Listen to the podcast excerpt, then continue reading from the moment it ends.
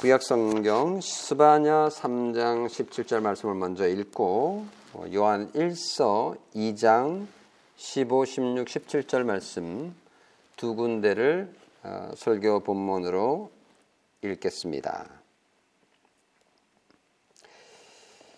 어, 편의상 스바냐 3장 14절부터 17절까지 예, 읽겠습니다.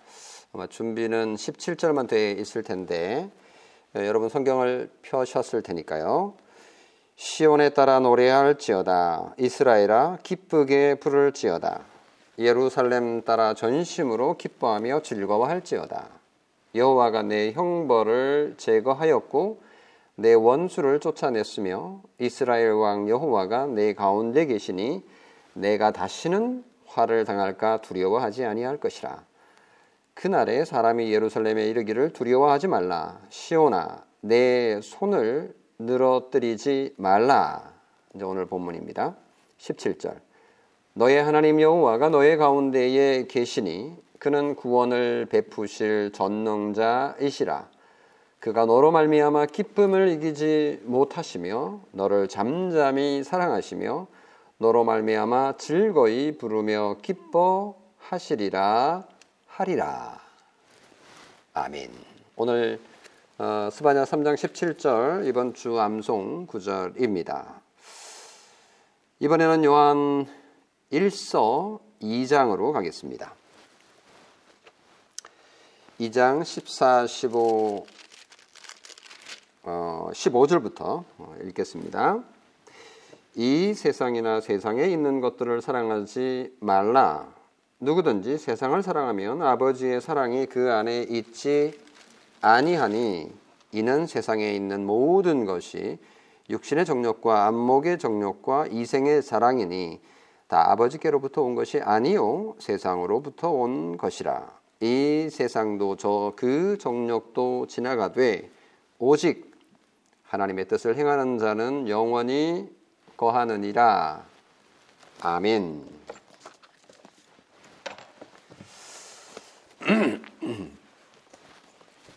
아, 이번 달 2월 달 첫 설교 어, 성품 설교인데 에, 주제는 기쁨입니다. 기, 기쁨 성품을 3월 달까지 해서 두 번에 걸쳐서 어, 설교를 할 예정. 입니다. 오늘 첫 번째 설교 어, 기쁨 말씀드리도록 하겠습니다.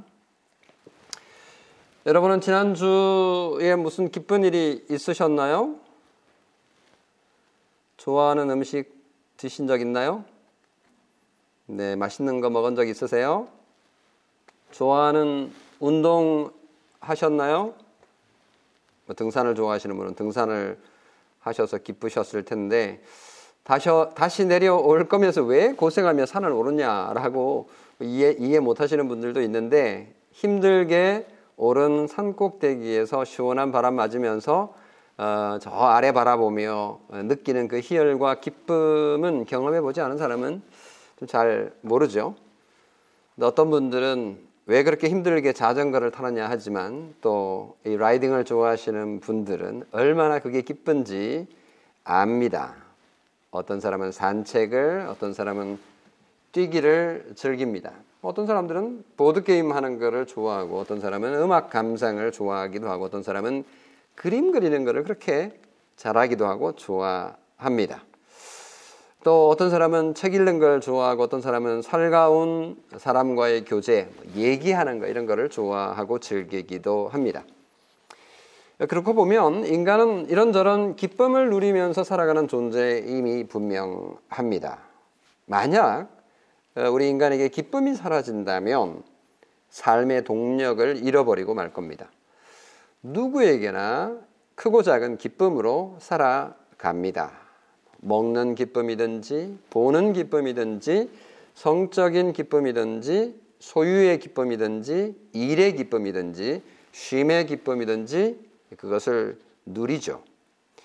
만약 그런 기쁨이 없다면 어떻게 될까요? 에, 지옥 같은 삶을 살게 되겠죠. 아마 지옥에는 기쁨이 없을 겁니다. 기쁨은 인간 삶의 원동력이구나라는 것을 알 수 있죠. 어, 정말 웨스트민스터 소요리 문답 제1문에 의하면 사람의 제일 되는 목적이 즐거워하는 거다. 이렇게 말을 했어요. 즐거워하는 것. 그게 바로 기쁨, joy죠, joy. 어, 기뻐하다, 즐기다, enjoy하다, enjoy하는 것. 어, 이게 하나님의 창조 목적에 들어가 있어요. 그래서 인간은 즐거워하고 기뻐하며 살 수가 있습니다. 어, 성도 여러분, 오늘 우리는 기쁨 성품 설교를 어, 듣습니다. 우리는 이 설교를 통해서 하나님이 우리에게 준 기쁨이 무엇이며 우리는 왜 기쁨을 제대로 누리며 살지 못하고 있는지를 살펴볼 예정입니다. 아, 기쁨 성품 두 번째 설교에서는 어떻게 참 기쁨을 누리며 살 수 있는지를 설교할 아, 예정입니다. 또 오늘 설교의 제목은 기쁨 하나님의 성품 입니다. 대지 첫 번째는 기쁨 하나님의 성품이고요. 두 번째 대지는 기쁨 인간의 성품. 세 번째는 기쁨 변질된 성품. 첫 번째 하나님의 성품, 두 번째 인간의 성품, 세 번째 변질된 성품입니다. 성도 여러분, 하나님은 어떤 표정을 가지고 계실까요? 아, 네, 하나님의 하나님 모습이 없으시니까 아, 상상하기 어렵습니다. 그냥 하나님 하면 예수님 표정만 생각이 나기 때문에 예수님은 늘 진지하시고 뭐 그러시기 때문에 아, 예수님께서 기뻐하시는 모습이 있었던가 그런 그림이나 사진들 좀 보기가 어렵습니다. 어, 일단 성경의 첫 부분에 가면 하나님이 어떤 표정을 지으셨을까 생각할 수 있는 충분히 생각할 수 있는 부분이 있는데 어딜까요? 그렇습니다. 창세기 1장, 2장을 보면 하나님이 기뻐하시는 장면이 나옵니다.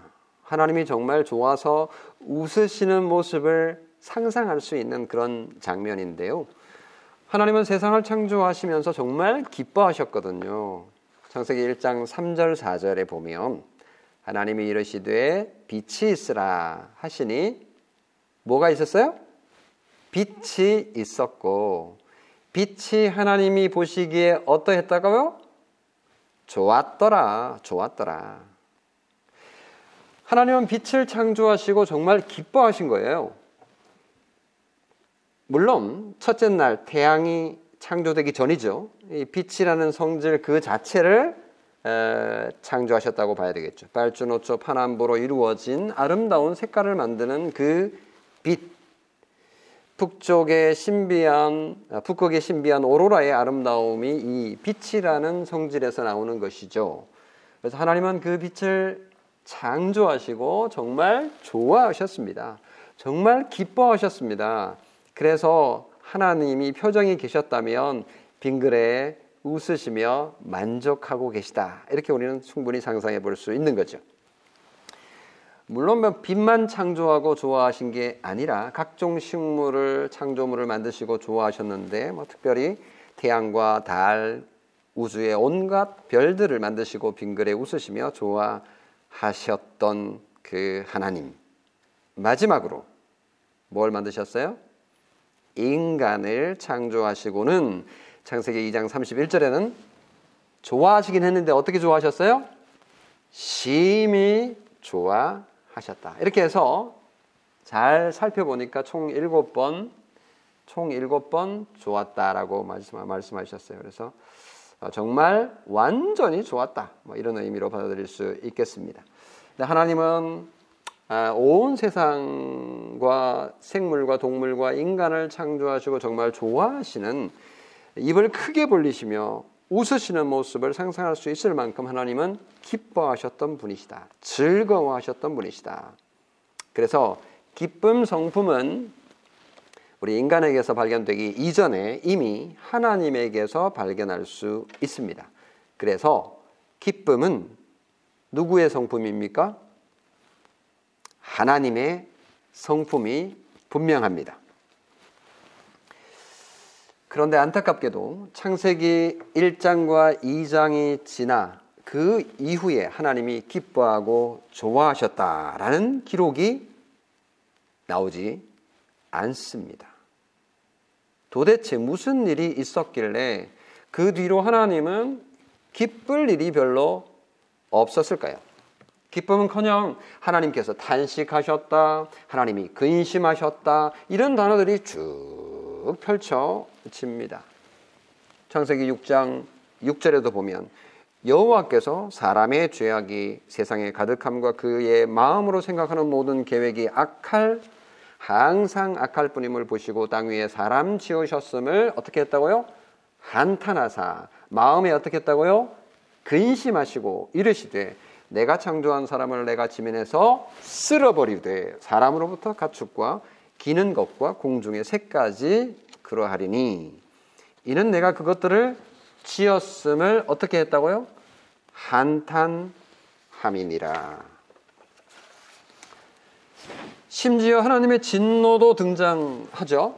이스라엘 백성들이 광야에서 금송아지를 만들어 놓고 여호와라 부르면서 춤을 추며 기뻐했습니다. 인간들은 막 기뻐했는데 하나님은 어떻게 했을까요? 슬퍼하시며 진노하셨습니다. 진노하셨다.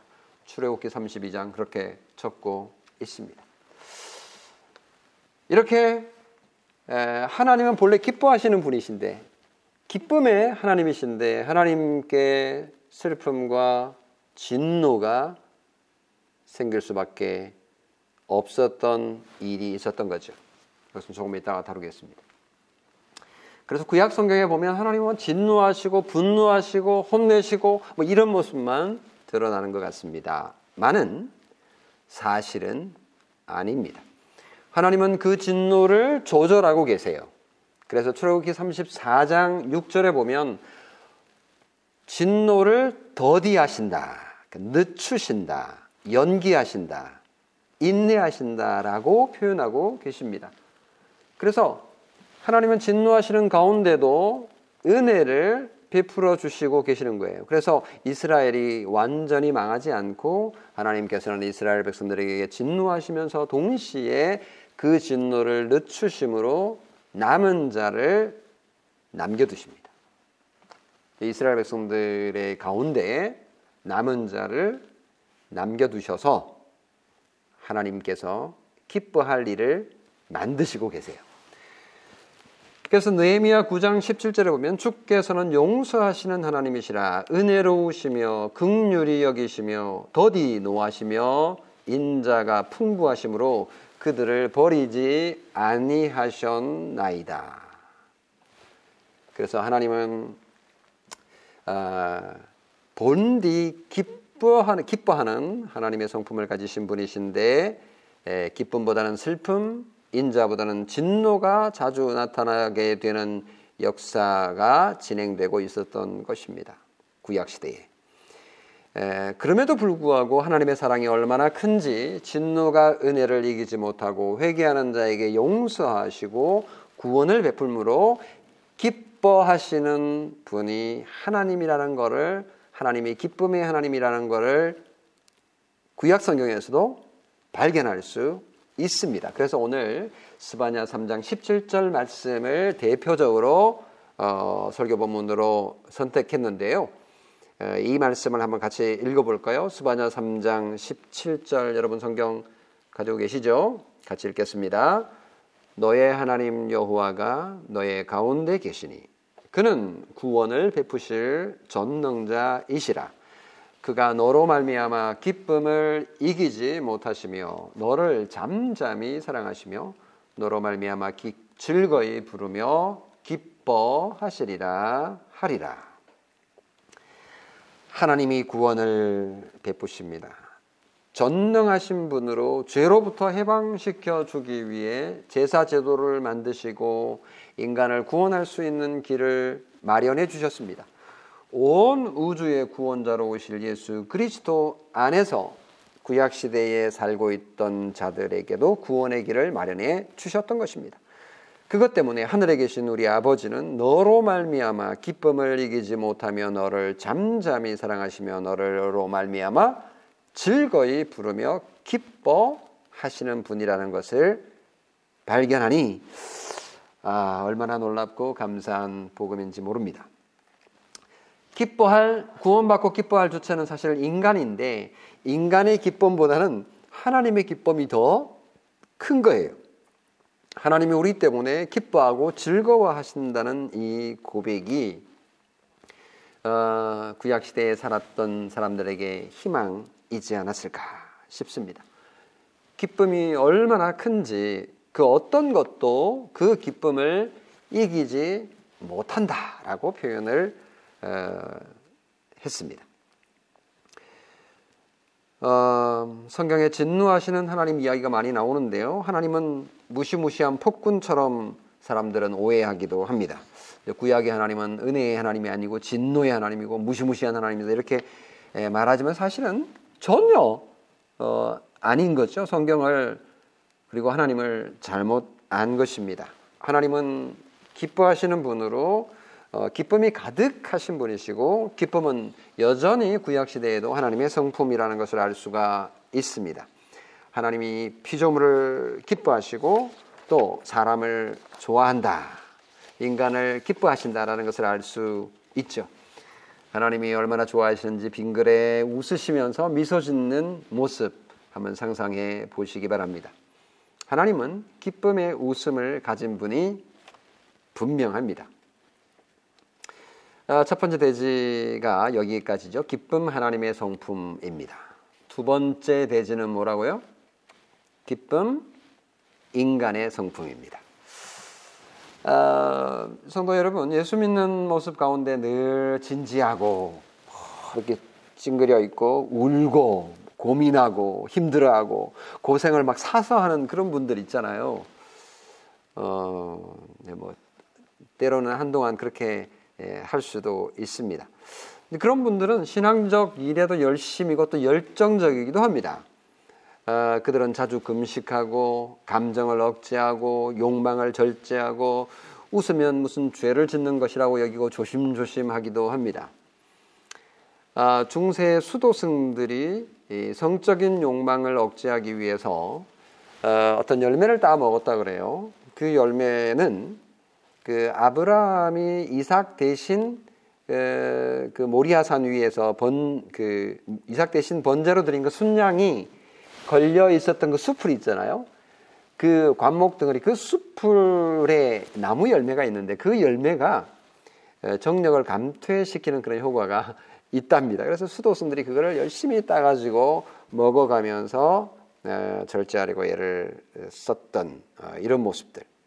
어떻게든지 즐거움을 멀리하고 가능한 자신을 괴롭히고 고통스러운 삶을 살려고 애썼습니다. 그것이 하나님께 사랑받는 길이라고 생각했던 거죠. 그래서 실제로 주후 3, 4세기 경에 발전한 동방의 그 수도사들, 수도원 운동이 있는데 그들 가운데 경쟁적으로 어떻게든지 기뻐하지 않으려고 기쁨과는 거리가 먼 그런 삶을 살려고 애를 썼습니다. 그래서 자신을 어떻게든지 고행을 하는데 힘들고 어렵, 어려운 삶을 살아가는데 어, 시몬이라는 한 수도승이 있었습니다. 어, 이분은 어떻게 하면 괴로움을 어, 자기에게 괴로움을 줄까 고민하다가 이런 고안을 했습니다. 어, 자기 땅을 파고는 그 속에 자기를 묻습니다. 그래서 이 목만 내놓고 여기까지 땅 속으로 쑥 들어가가지고 흙으로 다 묻어요. 어, 여러분 이런 거 하지 마세요. 어, 바닷가에 가서 이제 모래로 이렇게 뭐 덮어서 따뜻하게 한번 해보는 이런 놀이는 할 수 있지만 실제로 땅 속에 사람을 묻으면 어, 이거 숨도 제대로 못 쉬고요. 이렇게 코를 쉬, 쉬더, 쉬더라도 이 피부로도 숨을 쉬기 때문에 큰일 납니다. 근데 이제 이 어, 시몬이라고 하는 수도승은 어, 그렇게 해서 어, 하루, 이틀, 일주일 뭐 이렇게 예, 살았던 겁니다. 그러니까 얼마나 힘들겠어요. 어, 그런데 사람들이 그를 보고 막, 와, 대단하다. 이렇게 이제 박수를 치는 겁니다. 저 사람은 보통 사람이 아니구나. 이제 그러니까, 어, 그 사람은 좀 더, 그런 삶을 살려고 애를 썼는데 나중에는 이제 땅 속에 있는 건 조금 시시하니까 땅 위로 공중으로 좀 올라가려고 했습니다. 그래서 근처에 2미터가 넘는 어, 기둥을 하나 만들었습니다. 그 나무 기둥을 하나 만들고는 그 기둥 꼭대기에 올라가서 내려오지 않는 겁니다. 2미터 꼭대기 한 이 정도 되나요? 그 위에 올라가서 앉아서는 가부좌를 틀고는 뭐 열심히 기도를 하는지 햇빛이 비치든 뭐 비가 오든 눈이 오든 그 속에서 내려오지 않는 겁니다. 근데 다른 사람들이 또 이제 그걸 따라 하니까 이 사람은 좀 더 좀더 가혹한 에, 고통을 겪기 위해서 20m나 되는 높은 곳으로 올라갔습니다. 이게 뭐 다른 사람들은 이제 흉내를 못 내겠지 하면서 경쟁적으로 이제 그렇게 하는데 20m나 되는 높이에 올라가 가지고 도대체 몇 년이나 살았냐면 무려 놀라지 마세요. 35년 동안이나 기둥 위에서 내려오지 않고 살았습니다. 어, 물론 이제 먹는 거는 이제 뭐 먹었겠죠. 위로 뭐 올려줘 누가 고생을 해야 해야 되는 거죠. 뭐 그 형제가 고생을 하는데 그 제자들이 고생을 하든지, 예, 그뭐 쉬 쉬하는 것도 그 주변에서 해야 될 거고 참 어떻게 했는지 모르겠어요. 그래서 이제 그를 일컬어서 사람들은 기둥 성자다. 저 사람은 성자다. 왜? 늘 기쁨을 다 물리치고 고통받으며 그렇게 기도하면서 하니까 성자인데 기둥성자다. 기둥 위에 올라갔으니까 그렇게 별명을 붙이기도 했습니다. 어, 그 주변에는 수많은 사람들이 따라다녔습니다. 저에게 한 수 가르쳐 주십시오. 당신이 진짜 진짜 하나님을 사랑하는 사람입니다. 이렇게 이제 칭송했으니까요. 어, 이와 비슷한 시기에 살았던 암몽운이라고 하는 사람은 또 질세라, 질세라. 그는 한 번도 어, 예, 목욕을 하지 않는 아주 비정상적인 예, 금욕 생활을 예, 한 것으로 유명합니다. 몸을 안 씻는 거는 이게 고생이 맞나? 뭐 편하다고 생각할 수도 있겠어요. 샤워하기 싫어하는 사람들은. 어쨌거나 뭐 어떤 식으로 좀 기구한 방식으로 고행을 극단적인 고행을 추구하는 사람들이 많은 존경을 받았고 성자로 칭송을 받았습니다. 네, 이런 경향은 어, 인도의 신비 종교에도 나타납니다. 세상의 모든 종교는 인간의 위대함을 대단함을 드러내기 위해서 어떤 방식으로든지 추구하게 되는데 기쁨을 억제하고 고통을 느리는 방식으로 자신의 위대함과 독특함을 드러내려고 했습니다. 성도 여러분, 하지만 인간은 기뻐하도록 창조된 존재입니다. 인간은 기쁨을 추구할 수 있습니다. 아니, 인간은 기쁘고 행복한 삶을 지금도 살아가고 있습니다. 한 번도 웃지 않고 살아가는 사람들이 있던가요? 기쁨은 부정할 필요가 없습니다. 일도 기쁨으로 하고 취미 활동도 기쁨을 위해서 하죠. 기쁨이 없는데 그 일을 하는 사람은 잘 없을 겁니다. 운동도 기쁘니까 하지. 아이고 힘들겠어요. 뭐 그래도 해요. 왜 할까요? 네, 기쁘니까요. 기쁨을 위해서 합니다. 우리 그리스도인들도 기쁨을 추구해도 될까요?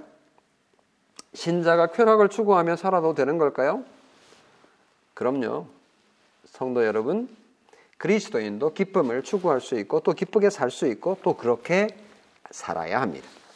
왜요? 인간은 하나님의 형상으로 창조되었기 때문입니다. 아까 말했죠? 하나님은 어떤 분이라고요? 예. 기쁨의 성품을 가진 분이시라고. 그러니까 하나님이 기뻐하시는 분이니까 우리가 하나님을 닮게 창조되었으니까 우리도 기뻐하는 것은 너무나 너무나 당연한 겁니다. 그래서 인간이 기뻐하는 것은 아 하나님의 형상을 하나님의 형상을 가지고 어, 태어났구나. 뭐 그렇게 이해하면 사람이 기뻐하며 사는 건 너무나 당연한 겁니다. 성경도요 인간이 즐거워하고 기뻐하는 건 마땅하다라는 것을 인정하고 있습니다. 힘든 아홉 달의 임신 기간을 보낸 산모가 출산한 피덩이 아기를 보면서 아이고 저놈의 자식 싫다 이렇게 하는 사람 있나요? 그런 엄마는 없습니다. 아기를 보면서 너무 기뻐하고 그 막 피덩어리인데 그 예쁘지 않는데 뭐 예뻐하고 좋아합니다. 또 그 모습을 옆에서 지켜보는 아버지도요 마찬가지로 입을 한박 웃음을 이렇게 지으면서 싱글벙글 웃으며 좋아합니다. 그건 하나님께서 주신 그 형상이 그렇습니다. 그래서 그런 거죠. 뭐 그때 뭐 힘들어하고 고통스러워하고 이렇게 할 필요가 없는 거죠. 어, 누구나 재산이 늘어나면 기뻐하는 것이 인간입니다. 회사에서 성과급을 두둑이 받으면 기분이 좋아요? 안 좋아요? 당연히 기분이 좋죠. 사업이 잘 되거나 원하는 학교에 입학하면 선물을 받으면 기쁘고 즐거운 것이 당연합니다. 성경도 그걸 인정하는데요. 10편 65편 13절에 보면 초장은 양떼로 옷 입었고 골짜기는 곡식으로 덮였음에 그들이 다 괴롭게 외치며 이렇게 할까요? 아니면 즐겁게 외치며 당연히 즐거이 외치며 노래하나이다. 뭐 그렇게 성경도 말하고 있습니다. 좋은 포도주는 사람의 마음을 기쁘게 하는 선물이다. 아, 포도주를 마시면 기분이 조금 약간 아, 뭐 포도주가 쓴데 왜 이렇게 뭐 그게 좋냐라고 우리 아이들은 얘기를 하던데 예, 어른들은 압니다. 어른이 돼 보면 아, 포도주를 마시니까 좀 기분이 아리까리해지는구나, 좋구나 이렇게 느끼는 거 인정한다는 거죠. 두 남녀가 만나서 행복한 혼인을 약속하는 혼인 예식은 언제나 기쁘고 어, 행복합니다. 뭐 혼인식이 있는데 가서 막 사람들 얼굴 찡그리고 막 이렇게 하는 사람 없죠. 네, 당연한 거죠. 향수를 뿌리면 기분이 좋아지는 건 당연하다. 향기로운 커피 한 잔은 축 처진 마음의 기쁨을 제공하죠. 그래서 잠언 27장 9절에 보면 기름과 향이 사람의 마음을 즐겁게 한다. 이렇게 말하고 있는 것을 보면 어, 인간이 기뻐하는 것은 너무나 당연한 것이다라는 것을 성경도 인정하고 있다라는 것을 확인할 수 있습니다. 이런 기쁨은요, 이런 기쁨은 불신자이든 신자이든 누구나 누릴 수 있는 은혜입니다. 뭐 불신자라고 늘 그냥 막 어, 고통받고 막 이렇게 막 찡그리고 살아야 된다. 그거 아니에요. 불신자들도 하나님의 형상을 가지고 태어난 그거를 누릴 수 있는 거죠. 하나님이 기뻐하시니 인간도 기뻐할 수 있는 능력을 가지고 있습니다. 그래서 찾아보면 기뻐할 게 많아요. 하나님의 형상을 가진 인간 존재의 특별함은 어, 기뻐할 수 있다라는 것에 나타 납니다. 어, 태양과 어, 햇볕과 비가 불신자에게는 좀 적게 내리고 신자에게는 많이 주어지고 그런가요? 음, 그렇지 않잖아요. 예. 인간이 기쁨으로 웃으며 행복해하는 것은 모든 인간에게 주신 하나님의 은혜이고 선물입니다. 그래서 기뻐하십시오. 에, 그래서 사람들은 서로 어, 이런 덕담을 하잖아요. 복 받으십시오. 좋은 일만 생기십시오. 기쁜 일만 생기시기를 원합니다. 행복하세요. 뭐 이런 인사가 입에 바른 말이 아니라 정말 어, 정말 누려도 되는 인사인 거죠. 그래서 모든 인간은 하나님의 고귀한 피조물로서 기쁨이라는 하나님의 선물을 누리고 또 누릴 수 있음을 확인할 수 있습니다. 여러분 기뻐하십시오. 여러분이 좋아 여러분이 좋아하는 일들 행하며 기뻐하는 삶을 사시기 바랍니다. 예, 두 번째 대지는 기쁨 인간의 성품입니다. 세 번째 대지 마지막 기쁨 변질된 성품입니다. 자, 그런데 문제는 이 기쁨이 인간의 타락으로 말미암아 변질되었다는 겁니다. 기쁨이 오염된 거죠. 본래 인간이 누릴 수 있는 기쁨과 즐거움은 하나님을 기뻐하고 즐거워하는 것인데, 그죠? 보세요. 어, 소유로 문답 제 1문, 1문, 즐거워하는 거다. 사람의 제일 되는 목적은 즐거워하는 거다. 했는데, 뭘 즐거워하냐고요? 뭘 즐거워하냐고요? 하나님을 즐거워한다. 하나님을 즐거워한다. 그러니까 하나님이 빠지고 자기 자신만 남은 기쁨과 즐거움은 이건 꽝인 거죠. 이게 이제 변질된 기쁨이라는 겁니다. 에, 기쁨이 배신을 한 거죠. 어, 배신을 한 겁니다. 그러니까 하나님을 기뻐해야 되는데 사람을 기뻐하는 거죠.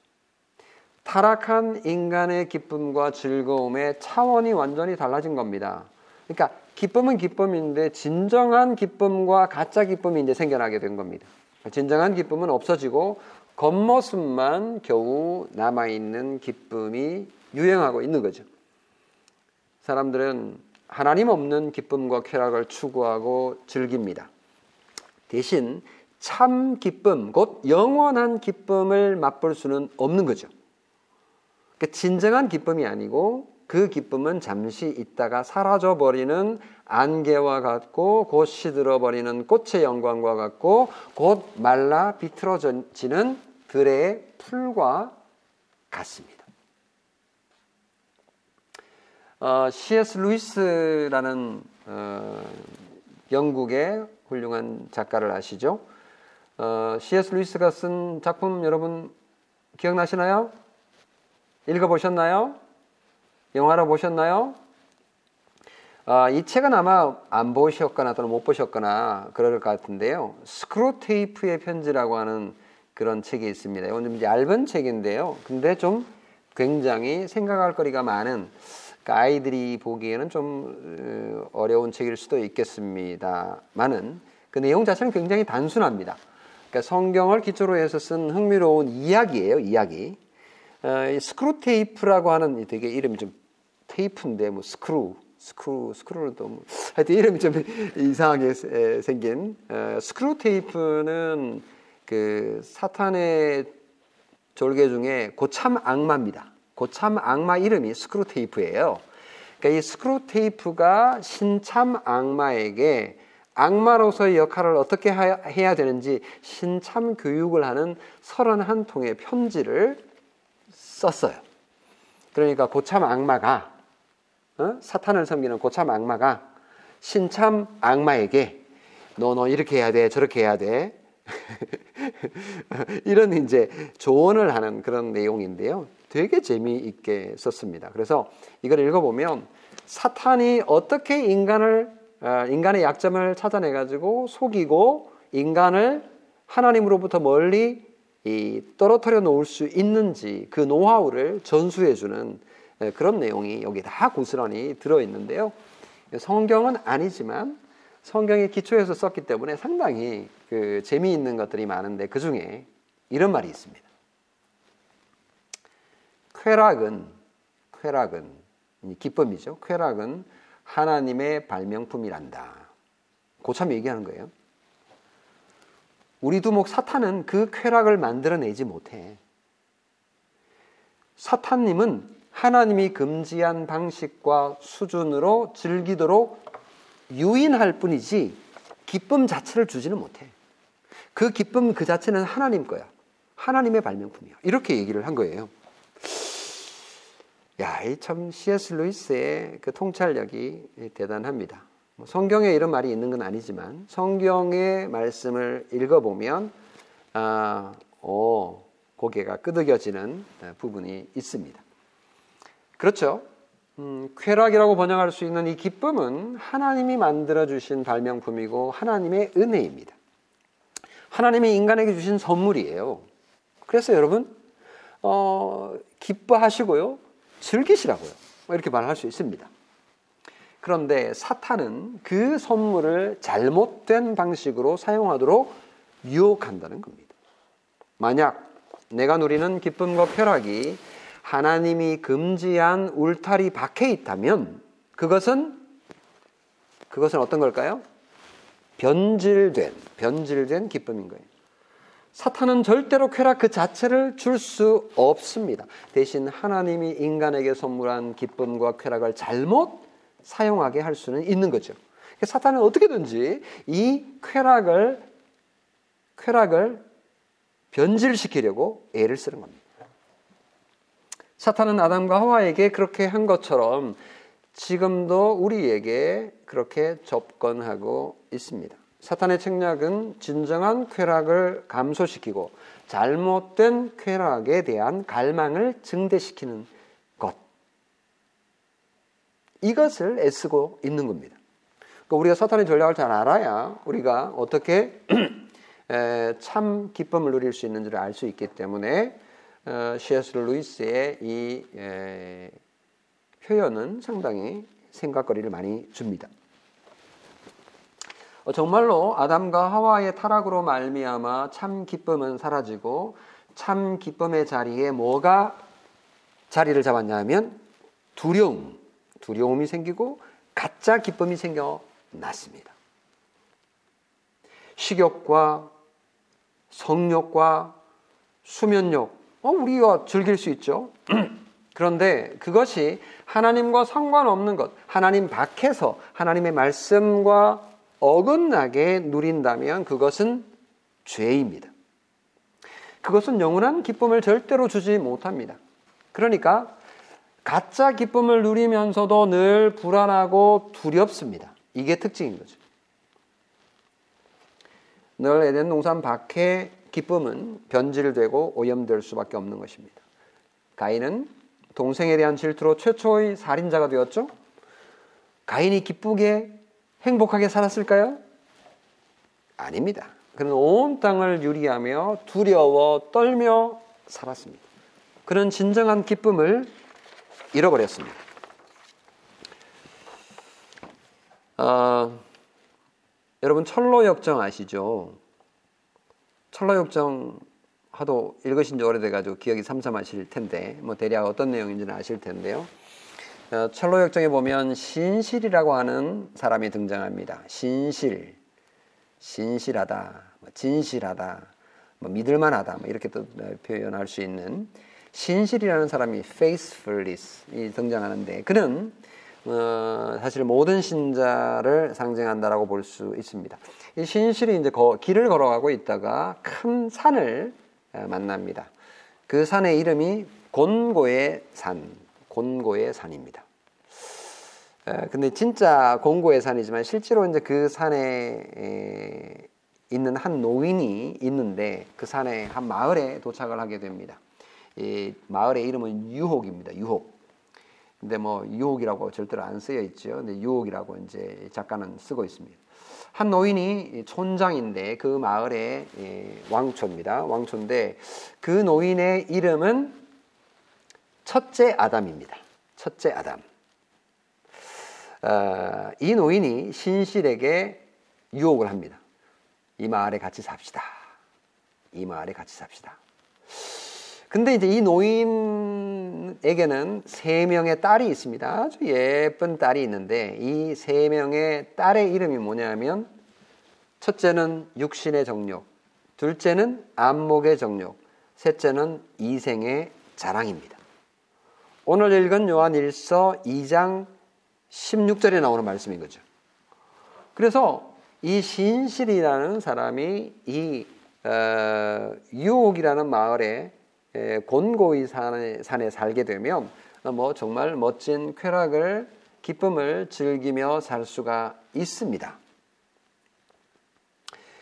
이그존 버넌의 철로 역정에 나타난 신실이 맞닥뜨린 현실이 오늘 어, 우리 그리스도인들이라고 보시면 됩니다. 어, 신실이라고 적혀진 이 이름은요 모든 신자 신자를 의미하는 것이기 때문에 어, 우리가 신자로서 살아가면서 이 세 가지 이 유혹, 어, 특별히 첫째 아담이 주는 이 유혹을 우리도 물 어, 우리가 피해갈 수가 없는 거죠. 반드시 여기를 통과해 가야 됩니다. 근데 이 신실이라는 사람이 마음이 살짝 동해가지고 여기에 빠져 죽을 뻔했어요. 어, 근데 이제 그런 마음이 들다가 어, 마침내 에, 이겨 어, 승리하는데 여러분 여기에 있는 이 세 명의 딸, 이 세 명의 딸의 모습을 한번 살펴보면요. 세상이 줄 수 있는 기쁨 여기 다 들어 있습니다. 이 세 명의 딸이 우리가 경험하는 세상이 주는 모든 어, 기쁨이 거기에 들어 있는 거죠.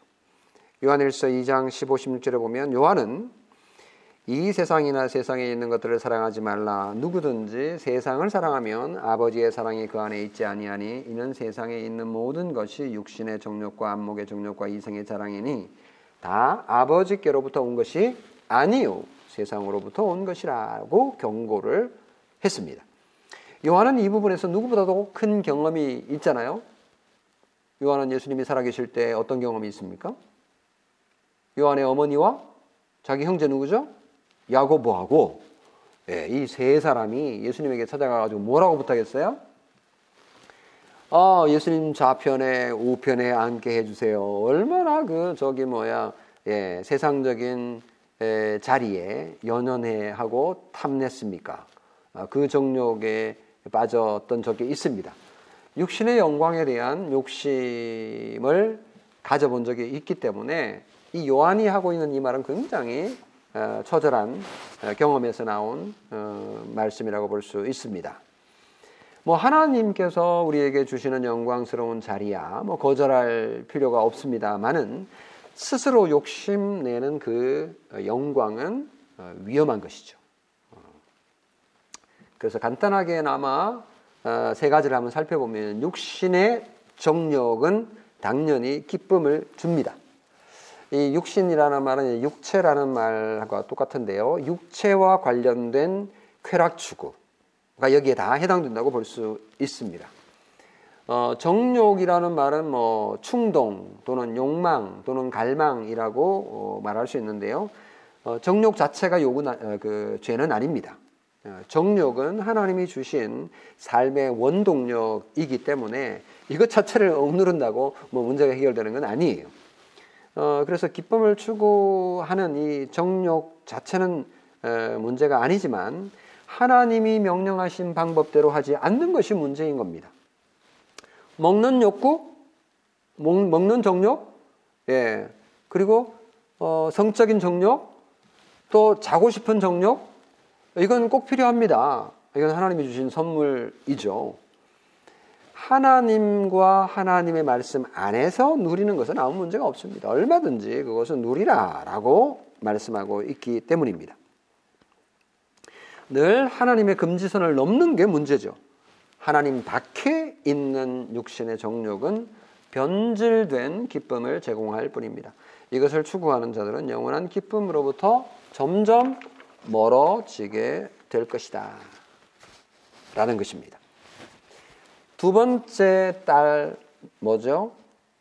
예, 정욕은 정욕인데 이거는 육체의 정욕이 아니고 안목의 정욕입니다. 사실은 뭐 육체 안에 포함된 건데 특별히 육체 가운데 에, 눈, 이 안목이라는 말은 눈이라는 뜻이거든요. 안목, 안목의 정욕, 눈의 정욕 이렇게 표현해도 됩니다. 그러니까 눈으로 보는 것 이게 굉장히 중요한데 어, 그럼 뭐 장님들은 눈, 눈이 없는데 그러면 뭐 괜찮겠네요. 아니요. 장님들은 또 상상의 눈이 있습니다. 눈에 보이지 않는 눈이 있기 때문에 다 적용 가능한데 어, 눈은 하나님이 주신 창조물이 분명합니다. 뭐 눈에 보이는 거 뭐 이 자체 와 예쁘다, 와 좋다, 대단하다 이런 감정 감정들 예, 좋습니다. 어, 이것 자체는 문제가 아닙니다. 음, 요즘 여러분도 지금 현재 눈으로 저를 보고 계시죠? 예, 코로나19 전염병의 확산으로 어, 유튜브를 우리가 많이 볼 수도 있고 넷플릭스도 보고 뭐 왓챠나 기타 이런 걸 통해서 영화도 많이 보고 여러 정보들을 이 눈을 통해서 즐깁니다. 즐길 수 있습니다. 예, 참 좋은 세상에 우리가 살고 있습니다. 하지만 이것으로 얼마든지 안목의 정력으로 추락할 수 있는 거죠. 그러니까 오용될 수 있습니다. 인간은 아름다움을 추구할 능력이 있기 때문에 에, 옷을 입는다든지 그리고 실내 장식이랄지 건물 양식이랄지 눈에 보기에 아름다운 것을 추구합니다. 어, 미술 작품들이 이제 그런 것들이죠. 하지만 그것이 하나님과 그분의 말씀을 벗어난 것이라면 안목의 종력 추구는 죄입니다. 잠시 즐거움을 주겠지만 엄청난 에, 죄를 짓게 되는 것이고 영원한 기쁨을 주지는 못합니다.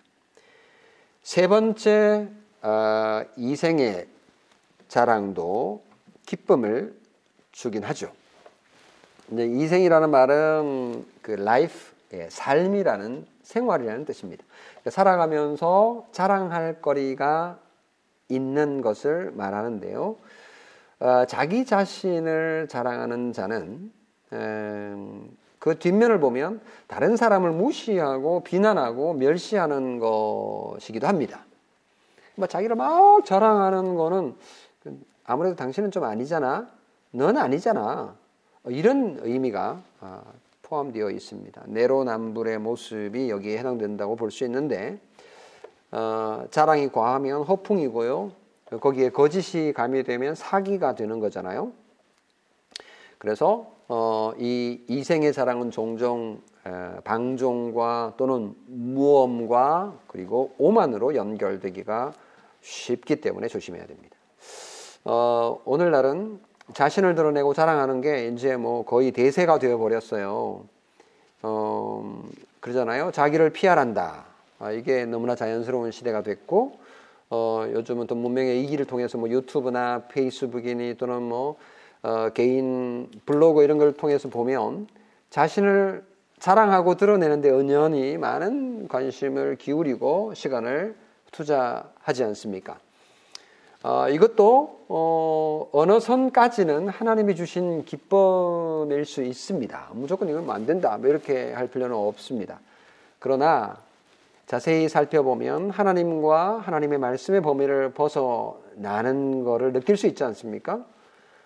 어, 이제 느끼지 못하는 건 이제 양심의 화인이 맞아서 그런 건데 예, 하나님의 말씀을 벗어난 그런 이생의 자랑은 분명히 죄가 되는 것입니다. 잠시 기쁨을 줄 수 있을지 모르지만 영원한 기쁨과는 거리가 먼 것입니다. 이제 말씀을 오늘 말씀을 맺으려고 합니다. 인간은 지금도 기쁨과 쾌락을 즐길 수 있습니다. 여러분 그렇게 하고 계시죠? 지금도 기쁨과 행복을 어, 누릴 수 있습니다.